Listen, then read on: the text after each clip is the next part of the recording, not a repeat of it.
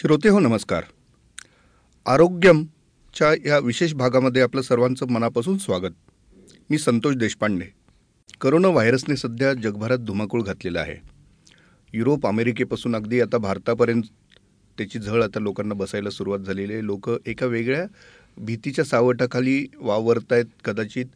मात्र दहशत मुळात असणं किंवा ती घेणं किंवा आपण त्या भीतीमध्ये राहणं कितपत योग्य आहे?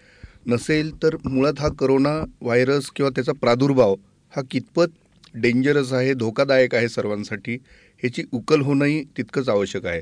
आणि त्यासाठी अतिदक्षता विभागातील एखादे निष्णात डॉक्टरांनी दिलेला सल्ला हा कधीही मोलाचा ठरतो. म्हणून आज आपल्याकडे आपल्याशी संवाद साधण्यासाठी आलेले आहेत doctor Kapil Zirpe Ruby Hall clinic या पुण्यातील नामवंत रुग्णालयाचे अतिदक्षता विभाग प्रमुख म्हणून जिरपे सर सर्वांना परिचित आहेत. आय एस सी सी एममध्ये त्यांनी मोठं कामही केलेलं आहे. आज जिरपे सरांना आम्ही इथं आमंत्रित केलेलं आहे. ते करोना व्हायरसविषयी सर्वसामान्य लोकांच्या मनात ज्या कुठल्या शंका आहेत भीती आहेत त्यांची उलगड करण्यासाठी. त्या खरोखर त्याचं काय उत्तर आहे हे आपल्यापेक्षा आपण चर्चा करण्यापेक्षा फेसबुकवरून किंवा इतर माध्यमातून त्या एकमेकांना पास ऑन करण्यापेक्षा आपण थेट तज्ज्ञाला त्या गोष्टी विचारल्या तर ते नक्कीच त्यातून उत्तम उत्तर आपल्याला मिळू शकतं. म्हणून झिरपे सर सर्वात प्रथम तुमचं आरोग्यमध्ये स्वागत. श्रोतेहो नमस्कार. मी डॉक्टर कपिल झिरपे. मला ह्या अत्यंत महत्त्वाच्या आणि आत्ताच्या ज्वलंत विषयावर बोलायला संधी दिल्याबद्दल मी खरंच आभारी आहे. मी माझ्यापर्यंत प्रयत्न करेन की जेवढी शक्य तेवढी उत्तर द्यायचं आणि तुमचं समाधान करण्याचा मी प्रयत्न करेन. सर पहिला प्रश्न आपण असा घेऊया.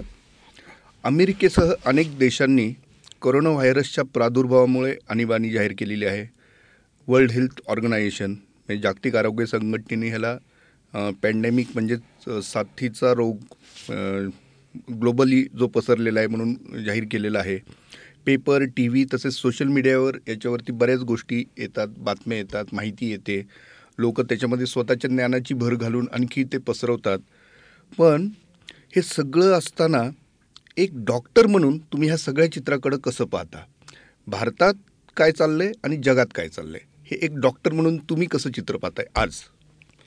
बरोबर. हा हा प्रश्न अत्यंत महत्त्वाचा आहे. आता मी असं म्हणेन की डॉक्टर म्हणून कसं पाहताय यापेक्षा सत्य परिस्थिती काय आणि सध्याची परिस्थिती काय? जर आपण जर याचा इतिहास बघितला तर जानेवारी महिन्यापासून वुहान ह्या चायनामधल्या एका शहरामध्ये तिथल्या काही डॉक्टरांना जाणवलं की निमोनियाचे केसेस सडनली वाढलेले आहेत.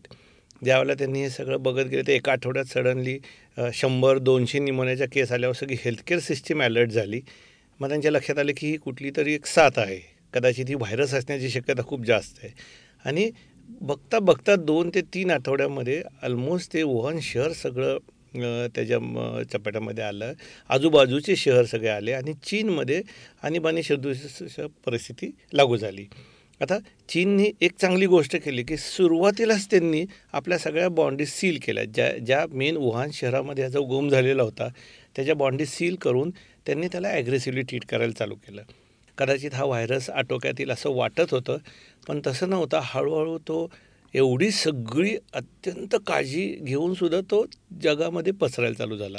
त्यानंतर आपल्याला असं जाणवलं की तो कोरियामध्ये झाला त्यानंतर जपानमध्ये आला त्यानंतर इराणमध्ये आला त्यानंतर युरोपियन कंट्रीजमध्ये चालू झाला इटलीमध्ये आला नंतर फ्रान्स स्पेन आणि आता अमेरिकेत पण गेला आहे आणि आता तो भारतात पण त्यांनी प्रवेश केलेला आहे. त्यामुळे डब्ल्यू एच ओ ही जी जागतिक आरोग्य संघटना आहे तिने आत्ता आपल्याला काही दिवसापूर्वीच ह्याला पॅन्डेमिक म्हणतो की ज्याच्या अर्थ की महामारी घोषित केलेली आहे.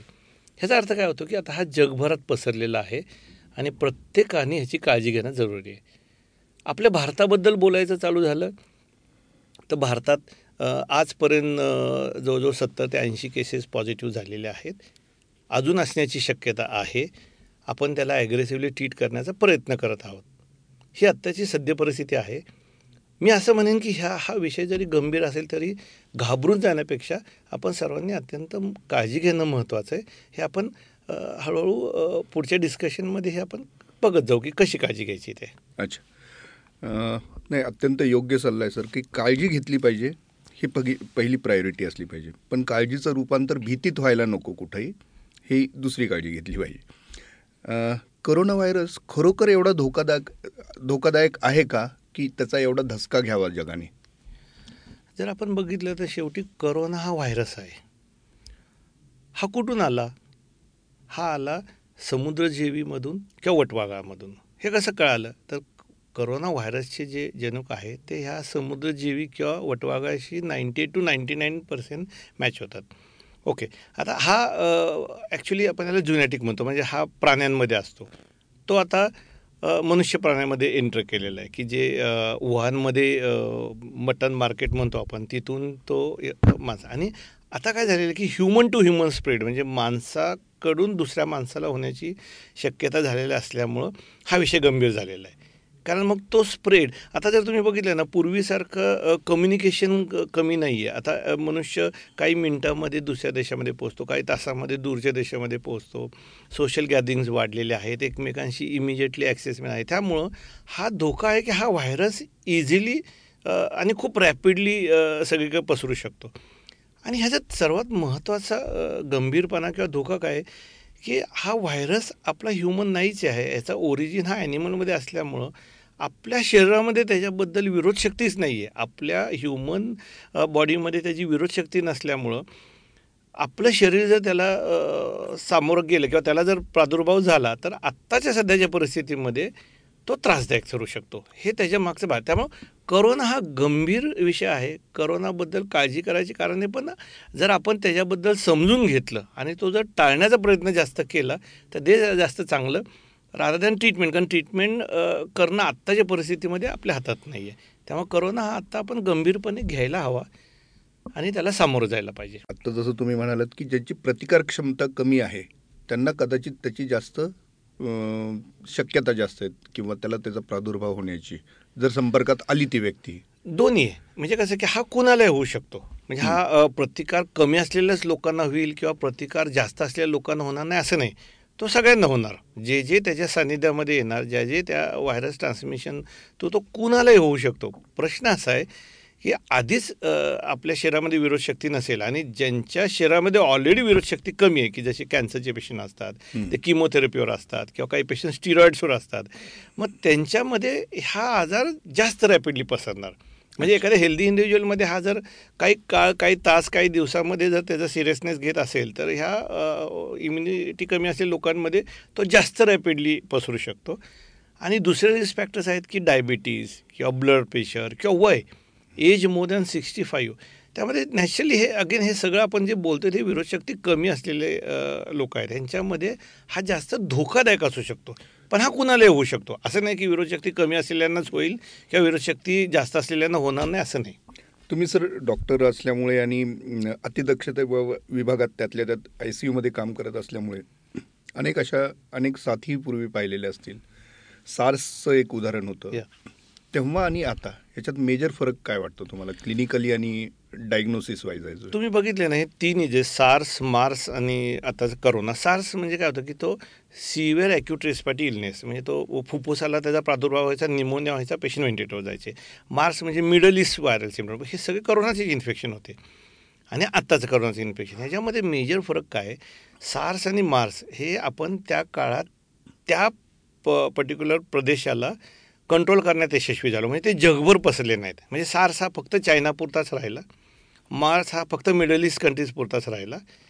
आणि आत्ता दुर्दैवाने हा करोना जो आहे तो जगभर पसरलेला आहे. म्हणजे तो लॅटिन अमेरिकेमध्ये पण आहे तो युरोपमध्ये पण आहे तो साऊथ ईस्ट एशियामध्ये पण आहे तो खाली इकडं आफ्रिकन कंट्रीजमध्ये पण जाऊ शकतो. त्यामुळं करो आत्ताचा नोवेल करोना जो आपण न्यू करोना म्हणतो तो बा पूर्वीच्या दोन साथीच्या ह्याच्यामध्ये जास्त गंभीर ह्यासाठी आहे की तो सर्व जगभरात पसरलेला आहे. आणि प पसरतोय त्या प्रमाणामध्ये.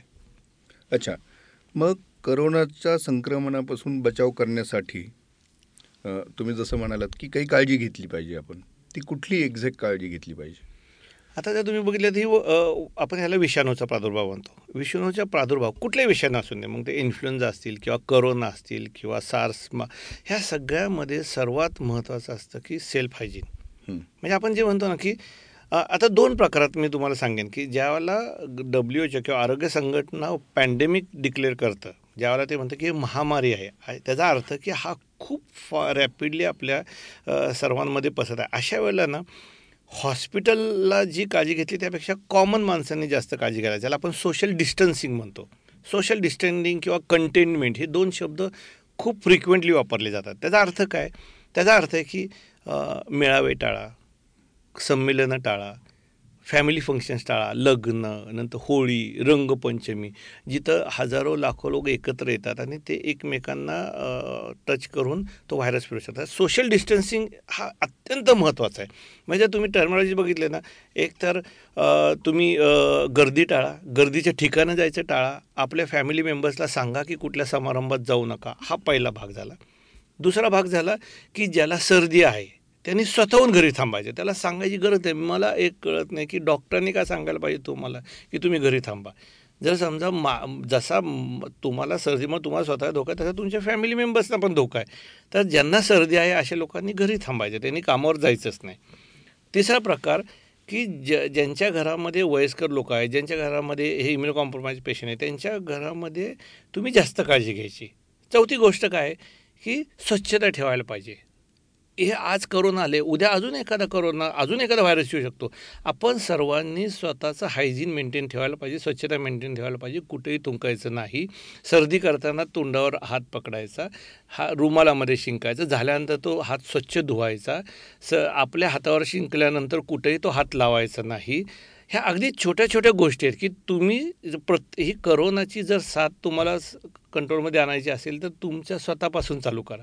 प्रत्येक माणसाने जर काळजी घ्यायला चालू केली तर बाकीचे सगळे असं नाही म्हणू शकत की मी एकटा काय करू शकतो. तुम्ही एकटा करतच लाखोन करोडो लोक होणार आहे. त्यामुळं ह्यामध्ये गव्हर्नमेंटचा पण तेवढाच महत्त्वाचा रोल आहे. म्हणजे सरकारी यंत्रणा डॉक्टरांचा पण तेवढाच रोल आहे. कॉमन मॅनचा पण तेवढाच रोल आहे. आणि सोशल वर्कर्सचा पण तेवढाच वेळ अच्छा. अजून एक प्रश्न अनेकांच्या मनात असतो.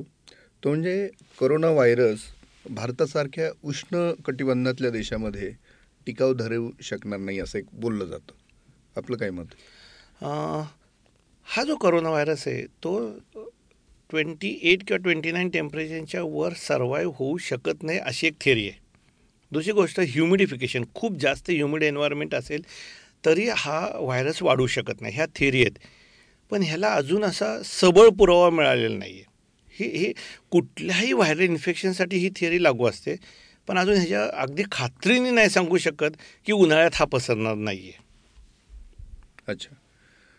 एखाद्याला करोना व्हायरस इन्फेक्टेड तो आहे असं निष्पन्न झालं तर त्याच्या कुटुंबियालाही तो इमिजिएट होण्याची शक्यता असते का? असं होऊ शकतं की एखाद्याला आहे पण दुसऱ्याला असेलच असं नाही? पहिली गोष्ट करोनाचे इन्फेक्शन कसे ओळखायचे? अगदी सोपी गोष्ट आहे. एखाद्याला जर खोकला असेल एखाद्याचं जर डोकं दुखत असेल घशामध्ये खवखव करत असेल तर हा आणि तो जर बाहेरच्या ह्या कुठल्या देशातनं जिथं जिथं हे संक्रमण सुरू झालेले जसं चायना इटली इराण जर ॲब्रॉडवरनं आत्ताच्या परिस्थितीत जर इंडियात आलेला असेल तर हा आपला एक सस्पेक्ट असतो. काही महिन्यानंतर तो इंडियातला असला तरी सस्पेक्ट असणार आहे. ह्याच्यामध्ये तुम्हाला हे बघायचं आहे की हा मनुष्य प्रत्येकाला धोकादायक असू शकतो. तो त्याच्या फॅमिली मेंबर्सला पण असू शकतो तो त्याच्या मित्रांना पण असू शकतो तो त्याच्या नातेवाईकांना पण असू शकतो. तो जर तुम्हाला टाळायचा असेल तर त्या मनुष्यानेच काळजी घेणं जरुरी आहे. पण ही त्याची तपासणी कशी केली जाते? किंवा कशावरून ओळखलं जातं की अशी काही जगात पर्टिक्युलर हो, अगदी.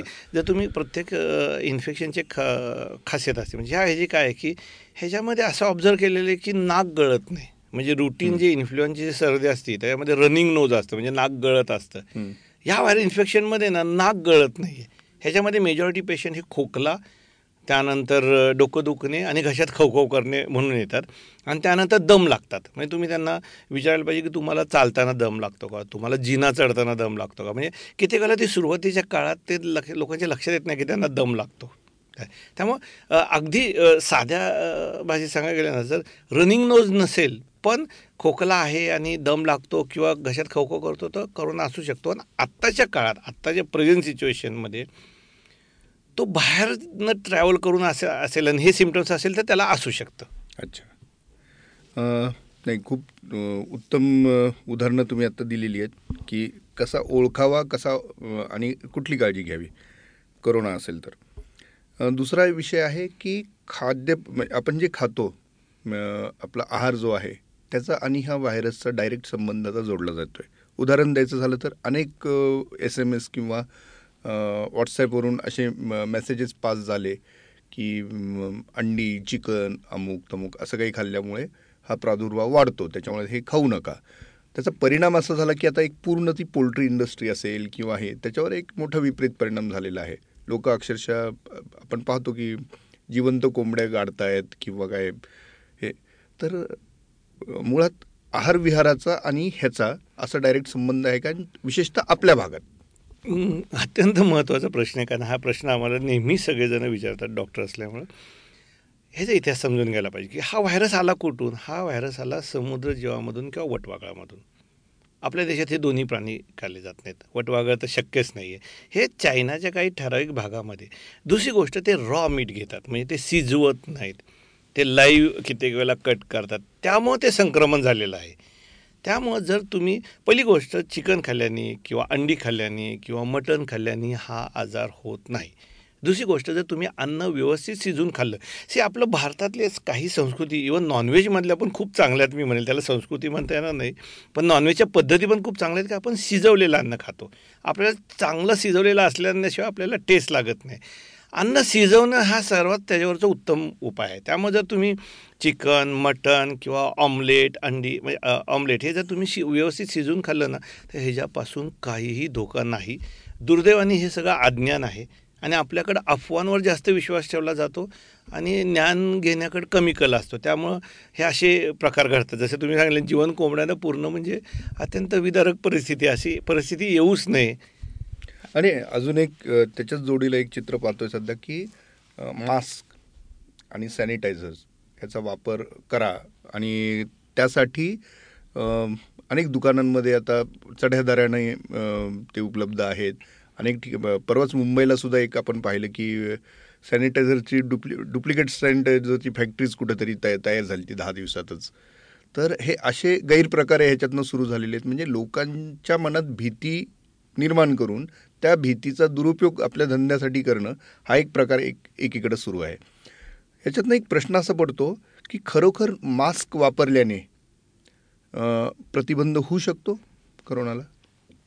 तुम्ही जर रुटीन जरी मास्क वापरले तरी हा श्वासातनं श्वासात जाण्यापासून तुम्ही प्रादुर्भाव करू शकता. जसे पूर्वीचे एच वन एन वन आधीचे व्हायरस होते ते खूप मायक्रो होते तर त्याला दुसऱ्या प्रकारचे मास्क लागायचे. आता पहिला प्रश्न आहे की कुणी मास्क वापरावा? आता आपण जर सुरुवात जर कॉमन मॅनपासून पाहिली की हेल्दी मनुष्य जो असतो यंग असतो हेल्दी असतो ज्याला सिमटम आहे त्यांनी मास्क वापरायची गरज नाही. पहिली गोष्ट सगळ्यांनी अगदी मनाची गाठ बांधून घ्या की हेल्दी मनुष्यानी मास्क वापरायचा नाही. दुसरी गोष्ट कोणी वापरायची? ज्याला सर्दी झालेली आहे. त्यांनी मास्क वापरायचा ती सर्दी दुसऱ्याला होऊ नये म्हणून. त्याच्या स्वतःला इन्फेक्शन होऊ नये म्हणून नाही त्यांनी दुसऱ्याला होऊ नये म्हणून. तिसरा प्रकार आहे की जे हॉस्पिटलमधले काम करणारे असतात की नर्सेस असतात डॉक्टर्स असतात वॉर्डवाईज असतात मावशीज असतात जे पेशंटबरोबर काम करतात पेशंटला वेगवेगळे उ- उपचार देत असतात त्यांनी मास्क घालायची गरज आहे कारण त्यांना तो प्रादुर्भाव होऊ शकतो. हा झाला मास्क. मास्कमध्ये प्रकार असतात सर्जिकल मास्क जे सगळे हॉस्पिटलमध्ये मिळतात आणि कॉटन मास्क म्हणजे कापडी मास्क. आता ह्या व्हायरसचा साईजच मोठा असल्यामुळं कॉटन मास्क पण वापरू शकता पण त्याला अजून सायंटिफिक किंवा शास्त्रोक्त हे नाही आहे आपल्याकडे. त्यामुळं मास्क आत्ता सध्याच्या परिस्थितीत हेल्दी मनुष्याने घालायचा नाही. ज्याला सर्दी झाली त्यांनी घालायचा पण तो स्वतःला स्वतःची सर्दी दुसऱ्याला होऊ नये म्हणून. तिसरी गोष्ट जे रुग्णांबरोबर उपचारात सहभाग आहेत त्यांनीच मागायचा आहे.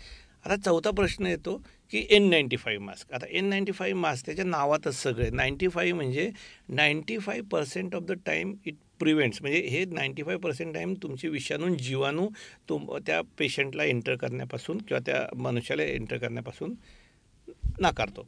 तर ह्या एन नाईंटी फाईव्ह मास्क हे पहिली गोष्ट खूप कॉस्टली आहेत. दुसरी गोष्ट त्याचं ट्रेनिंग असतं जर तुम्ही विदाऊट ट्रेनिंग जर तो मास्क वापरला तर तुम्ही सफोकेट होता तुमच्या चेहऱ्याला इजा होऊ शकते तुम्हाला त्रास होऊ शकतो. तर हे ट्रेनिंग दिलं जातं एन नाईंटी फाईव्ह मास्क वापरायचं. तिसरी गोष्ट एन नाईंटी फाईव्ह मास्क हे खूप खूप पर्टिक्युलर क्लास वापरतो. म्हणजे कुठले? की ज्या पेशंटला करोना आहे किंवा ज्याच्या त्याच्याबरोबर जी नर्स आठ तास दहा तास काम करते किंवा डॉक्टर त्यांनीच फक्त एन नाईंटी फाईव्ह मास्क वापरायचे आहेत.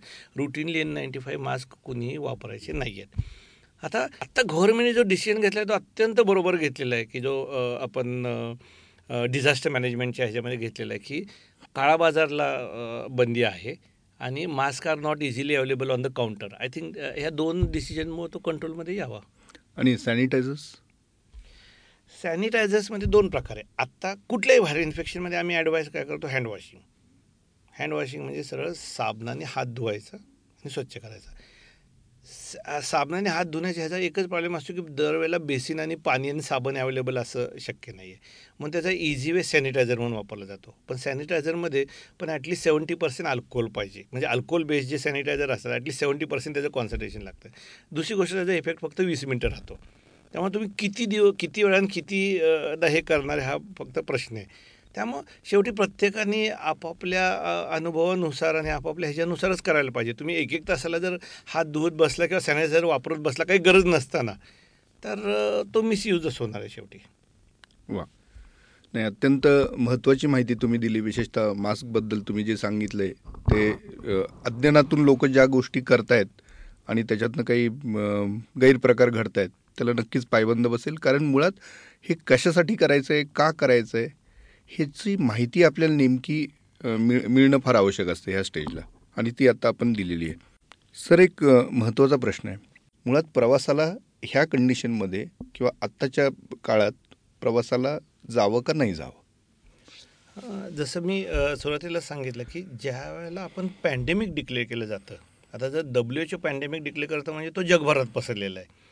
आणि त्याचा मूळ उद्देश काय आहे की तुम्ही सोशल गॅदरिंग अवॉइड करा. जिथं जिथं तुम्ही दहापेक्षा जास्त लोक येतात ते टाळा. प्रवासामध्ये काय होतं की तुम्ही ट्रेनमधनं जाणार तुम्ही बसमधून जाणार तुम्ही प्लेनमधून जाणार. त्यावेळेला एवढे सगळे शंभर दोनशे चारशे हजार लोक एकाच वातावरणात राहणार. त्यावेळेला chances of spread is more तेव्हा मी तुम्हाला अगदी सोप्या भाषेत सांगेल. अत्यंत जरुरी असेल तर घराबाहेर पडा. अत्यंत जरुरी असेल तर प्रवास करा. आणि प्रवास समजा जरुरी आहे ना प्रवास करायचा आहे ना तर मग काळजी घ्या. सॅनिटायझर जवळ ठेवा. हँडवॉश करा. मग जर खोकणारा एखादा गृहस्थ असेल तर सहा फुटाचं अंतर ठेवा. हे जे अगदी छोटे छोटे म्हणजे त्यामुळं अगदी सोप्या भाषेत जरुरी असेल तर प्रवास करा आणि प्रवास करणार असेल तर काळजी घ्या. सर आपण आता पॉडकास्टच्या शेवटच्या भागात येऊया. मला एक सांगा आता तुम्ही हे जे चित्र बघताय अतिदक्षता विभागात म्हणजे कुठली गोष्ट झाल्यानंतर पहिलं लोकांची धाव येते ते अतिदक्षता विभागातच येते. करोना सुरू झाल्यानंतर डॉक्टर ॲज अ डॉक्टर म्हणून मेडिकल फील्ड कितपत सज्ज आहे आपलं आता भारतातलं? चांगला प्रश्न आहे. चांगला यासाठी म्हटलं की मी दोन हजार नऊमध्ये ज्यावेळेला H one N one infection पुण्यामध्ये झालं होतं की ज्याला पुणे ई पी सेंटर होतं त्यावेळेची तयारी आणि आत्ताच्या तयारीमध्ये मी बघितले की आत्ता आपण खूप तयार आहोत. आपली सरकारी यंत्रणा खूप चांगल्यारीत्या तयार आहे. डिझास्टर मॅनेजमेंटचा कन्सेप्ट आपल्याकडे वेल एस्टॅब्लिश आहे. आपल्याकडे फॅसिलिटीज ॲडिक्वेट आहेत आताच्या प्रेझेंटमध्ये शेवटी कसं आहे तुम्ही किती फॅसिलिटीज जरी घेतल्या तरी ती महामारी कुठलं स्वरूप आणि कधी करणार आहे त्याच्यावरनं ती कोलॅप्स होणार आहे का नाही हे डिपेंड असतं. म्हणून कन्सेप्ट काय आहे महामारीमध्ये? की त्याची डिलेड पीक घ्यायचा. म्हणजे काय? की त्याचा जो पीक असतो की सडनली हजार दोन हजार लाख दोन लाख जे समजा एका आठवड्यात जर रुग्ण झाले तर कुठल्याही देशाची सरकारी यंत्रणा किंवा मेडिकल यंत्रणा ते पेलूच शकत नाही. ती कोलमडणारच आहे. मग अशा वेळेला जर आपण बाकीचे मेजर्स खूप जर ॲग्रेसिव्हली केले की सोशल डिस्टन्सिंग गॅदरिंग बंद करण्याचे जसं आत्ता जे आपल्या सरकारने केले ना की मॉल्स बंद केले सिनेमा थिएटर्स बंद केलेले शाळा बंद केलेल्या आहेत गॅदरिंग्स कॉन्फरन्स सगळं बंद केलेले. ह्या स्टेप जास्त महत्त्वाच्या आहेत राधा दॅन हॉस्पिटल्स किंवा एनी गेड प्राणं कारण तो जर पीक आपण टाळण्यात यशस्वी झालो समजा एक लाख पेशंट एका आठवड्यात येणं आणि एक लाख पेशंट सहा महिन्यात येणं ह्या जमीन आसमानाचा फरक आहे. ते जर स्प्रेड आउट सहा महिन्यात आले तर आपल्या शंत्र यंत्रणा त्यांना योग्य पद्धतीने हांडाळू शकतात आपण त्यांना योग्यरित्याने हात हाताळू शकतो आपण त्यांना ट्रीटमेंट देऊ शकतो आणि आपण त्याची मॉर्टिलिटी कमी करू शकतो. त्यामुळं मी असं म्हणेल की आपली हॉस्पिटल्स किती ट्रेन ह्यापेक्षा आपली सरकारी यंत्रणा किती ट्रेन हे जास्त महत्त्वाचं आहे महामारी डिझास्टर मॅनेजमेंट किंवा अशा ह्याच्यामध्ये सरकारी यंत्रणा हे नाईंटी नाईन पर्सेंट काम करतात वन पर्सेंट हेल्थकेअरला येतं. आता तुम्ही विचारले की अतिदक्षता विभागात. ह्या पर्टिक्युलर करोनाच्या अतिदक्षता विभागाचे केसेस आत्ता खूप कमी आहेत. आत्ता जे भारतातलं चित्र आहे त्यातले समजा सत्तर ऐंशी पेशंट असले तर हार्डली एक किंवा दोन पेशंट्स आय सी यूत आहेत पण ते पण ऑक्सिजनवर आहे. व्हेंटिलेटरवर कुठला पेशंट अजून तर आत्ता माहितीत नाही आहे तेव्हा आत्ता अतिदक्षता विभागावर लोड नाही आहे आत्ता जो लोड आहे तो तुमचा गव्हर्मेंट लेवलला आणि स्क्रीनिंग लेवलला की तिथं रांग लागलेली असती मग प्रत्येक जणांना वाटलं की आपलं डायग्नोसिस व्हायला पाहिजे प्रत्येकाला भीती वाटत असती. पण माझ्या मते आत्ताची सरकारी यंत्रणा बऱ्यापैकी ट्रेन आहेत.